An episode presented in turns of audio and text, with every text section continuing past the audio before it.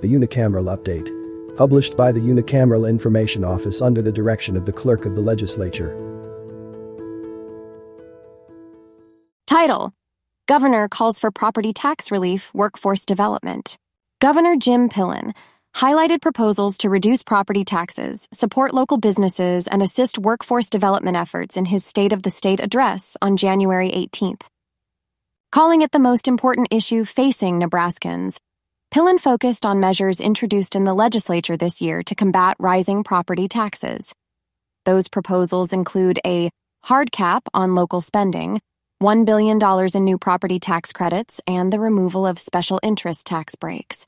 When combined with actions taken by the executive branch, Pillen said the goal is to cut Nebraskans' property tax bills by 40% this year. He said the current property tax system is in crisis and has been for many years. High property taxes hurt every Nebraskan in every part of our state, he said. Fixed income Nebraskans who have lived, worked, and raised families here now face the prospect of being forced out of their homes due to out of control property taxes. The governor also issued a call to get government out of the way and noted introduction of a bill that plans to eliminate 48 or 20% of state authorized boards and commissions. Many of those entities are redundant or oversee activities that easily can be abolished, he said. Pillen touted a variety of workforce measures to improve access to childcare, early childhood education, housing, and supporting business ventures, including the development of the new bioeconomy. This area of economic activity encompasses everything from sustainable aviation fuel to plastics, nylons, acrylics, and amino acids, Pillen said which all are sourced from corn and soybeans and are able to be made in the state. Nebraska is uniquely well equipped to be the leader in the new bioeconomy, Pillen said. This will provide more value for our agricultural products, more research and innovation, and more wealth right here. The governor also detailed several proposals intended to attract new talent to the state, remove barriers to entering the teaching profession, and ease regulations to encourage workforce housing development. There is a tremendous amount of the people's work we must accomplish to make this a better, safer, and stronger place for every Nebraska kid, family, business, and farm, Pillen said. If we are thoughtful, principled, and keep the interests of all Nebraskans before us, I have no doubt this can be one of the most impactful legislative sessions in our history. Title Lawmakers adopt bill intro cap, retain secret ballots for leadership roles, Following consideration of more than a dozen measures over five days of debate, lawmakers ended their discussion January 19th of proposed changes to the permanent rules that govern the legislative process. Senators adopted two changes last week that originally were brought to the Rules Committee by Speaker John Arch. One limits how frequently certain motions can be filed during debate, and another expands the use of cloture motions, a tool used to cease debate and force a vote on bills and resolutions. The second change allows lawmakers to offer cloture motions on procedural items as well, such as gubernatorial appointments and committee reports. Secret ballots. This week saw consideration of several proposals of a more contentious nature. The first, originally brought to the Rules Committee by its chairperson, Senator Steve Erdman of Bayard, would have required roll call votes to elect the Speaker of the Legislature chairpersons of the 14 standing committees, and other leadership positions on the executive board. These votes currently are cast by secret ballot. Erdman said a public vote would ensure that Nebraskans know where their elected representatives stand and who they support for leadership roles. In my district, I have yet to meet a person who said they want us to vote in a secret ballot, he said. Maybe your district is different, but I think every vote that we cast here should be open and transparent. Erdman said secret ballots encourage vote trading and can erode trust when senators don't keep their word after indicating who they will support in leadership elections. Senator R. Brad von Gillern of Elkhorn echoed those concerns in his support of the proposal. Secrecy in politics is never beneficial, he said, and when members feel betrayed after leadership votes, it leads to hard feelings that can damage relationships. The system we have today is ripe for conflict, von Gillern said. Plymouth Senator Tom Brandt disagreed. Secret ballots for legislative elections have worked well for nearly 90 years, he said, and candidates who lose leadership elections will have hard feelings either way. If votes are public, he added, those senators would have even more incentive to keep score and more ammunition to seek retribution against colleagues who voted against them. I'm kind of in the camp of if it's not broke, don't fix it, Brandt said. Lincoln Senator Danielle Conrad, also speaking in opposition to the proposal, said party bosses have tried for decades to end the secret ballot as a way to pressure senators into party line votes for leadership positions. This is nothing new. This is a perennial attempt to undermine the integrity of a nonpartisan unicameral legislature and inject partisan intimidation, coercion, and control into this proud body, Conrad said. The proposal was defeated January 18th on a vote of 26 16. 30 votes were needed. Bill Limitations, a proposal brought to the Rules Committee by Blair Senator Ben Hansen to limit the number of bills that senators may introduce in a single legislative session, was amended and adopted January 19th. The proposal originally would have limited senators to 14 bills and would have allowed an additional priority designation for members who introduced five or fewer. Hansen offered an amendment adopted 32-9 to raise the limit to 16 per senator, increase the number of committee bills from 8 to 10, and remove the second priority designation. A second Hansen amendment, adopted 26-8, raised the cap to 20 bills per senator, starting with the 2025 legislative session. Hansen said lawmakers broke a record this year for the number of bills introduced in a biennium at more than 1,400 bills. Especially in a 60 day session, he said, time constraints and the requirement that every bill receive a public hearing means that many proposals will never make it to the floor for debate. Speaking in support of the proposal, Senator Kathleen Kauth of Omaha said a limit on bill introduction would encourage senators to prioritize measures that are truly important. Many smaller technical proposals that currently are introduced as standalone measures could be packaged as committee bills under the proposal, she said. Having restrictions is not a bad thing, Kauth said.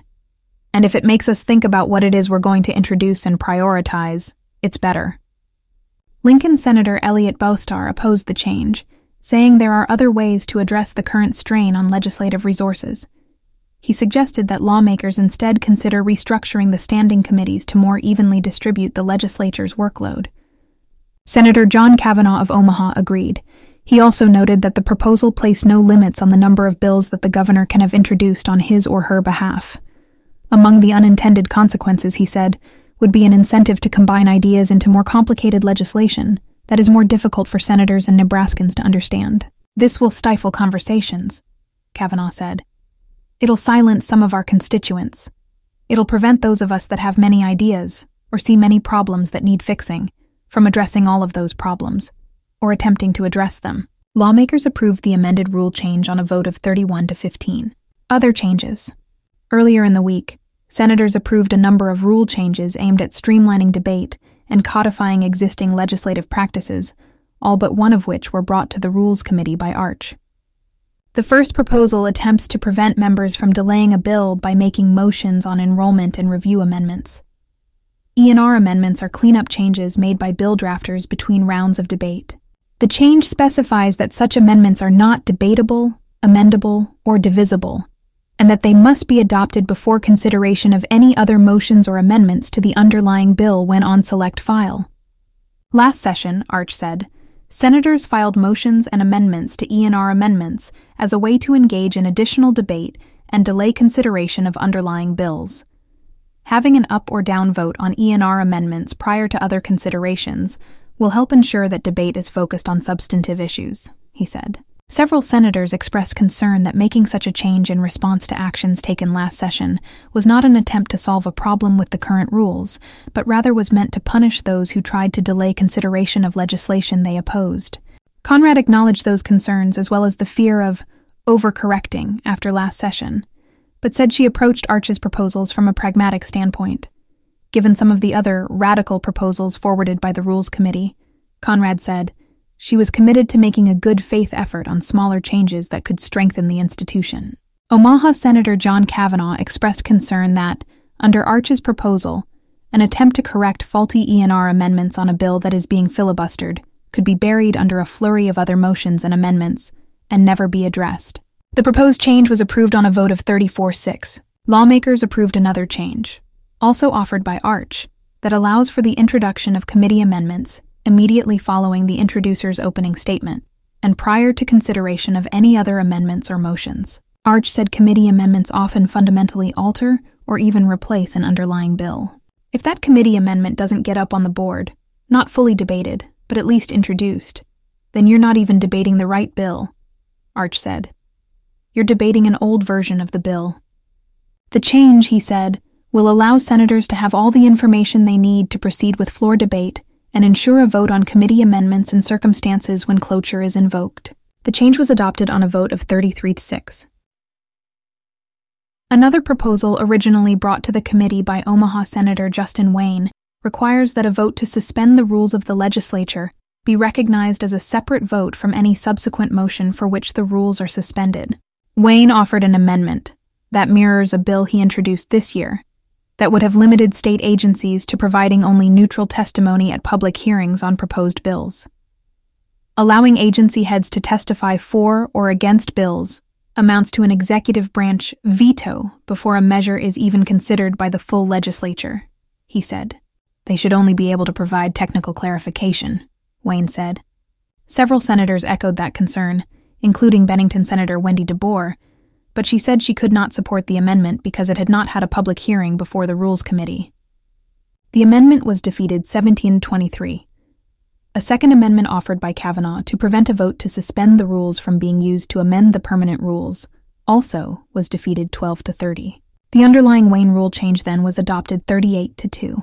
Technical proposals. Lawmakers also approved a number of technical changes brought by Arch. The first, adopted 35 1, requires that a bill introducer submit a statement of intent to the appropriate committee chairperson at least three calendar days prior to the bill's hearing.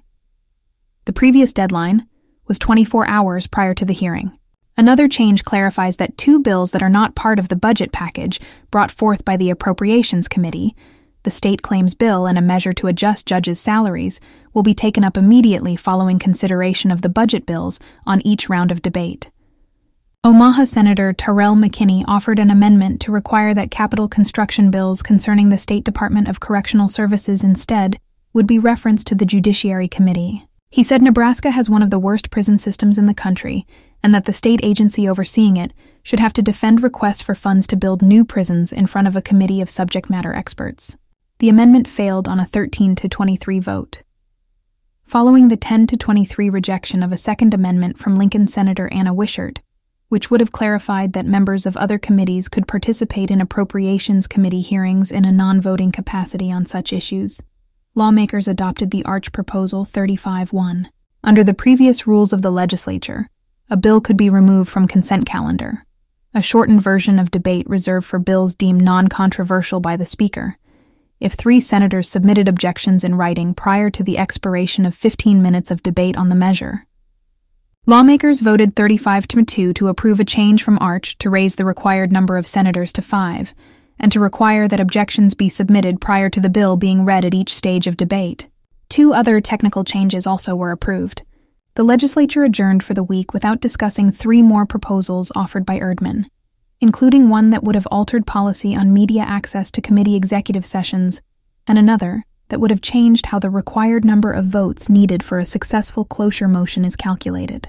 Additional debate on proposed changes to the permanent rules is not expected to be scheduled this session. Committee, Urban Affairs. Title Changes to Inland Port Authority Act considered. The Urban Affairs Committee heard testimony January 16th on a proposal to update a state law intended to coordinate development of large commercial and industrial projects in Nebraska. The proposal, introduced by Omaha Senator Terrell McKinney, is contained in an amendment that would replace the original contents of his LB 164, which would have updated building and energy codes. Under the Municipal Inland Port Authority Act, which the legislature created in 2021, qualifying cities and counties may create an inland port authority, administered by an appointed governing board, with the power to plan and develop an inland port district. Up to five inland port districts may be designated throughout the state. McKinney's proposal would increase that number to seven and allow no more than one to be created in a metropolitan class city. Omaha currently is the state's only metropolitan class city. The amendment also would specify that the nine member board of an inland port authority, created by a metropolitan class city, would include the mayor, at least one member with experience in real estate development, and at least one member with experience in large scale residential commercial property rental. McKinney said the changes would harmonize state law via action taken by the Omaha City Council to establish an inland port authority in North Omaha. He said the mechanism would ensure that state funding is used to serve the interests of residents rather than developers. We have one shot to get this right, McKinney said. Thomas Warren, chief of staff to Omaha Mayor Jean Stothert, testified in support of the amendment including a provision that would allow an inland port authority to facilitate partnerships between startups, research institutions, and venture capitalists. He said the city has no position on the amendment's funding provisions, however. McKinney's proposal would transfer interest earned from federal coronavirus relief funds, as well as investment earnings from funds related to the Perkins County Canal Project and the construction of a new state prison, to a new fund. The Inland Port Authority Fund would be used by the Nebraska State Treasurer to provide grants to an inland port authority created within the boundaries of a metropolitan class city. Funds for this purpose currently are controlled by the State Department of Economic Development. Jennifer Creager testified in support of the amendment on behalf of the Greater Omaha Chamber, saying some of the proposed changes are meant to address challenges faced by the Greater Fremont Development Council in implementing an inland port authority. She said the creation of an inland port authority in North Omaha would be an important component of future growth in that area of the city. No one testified in opposition to the amendment, and the committee voted 6 to 1 to advance the proposal.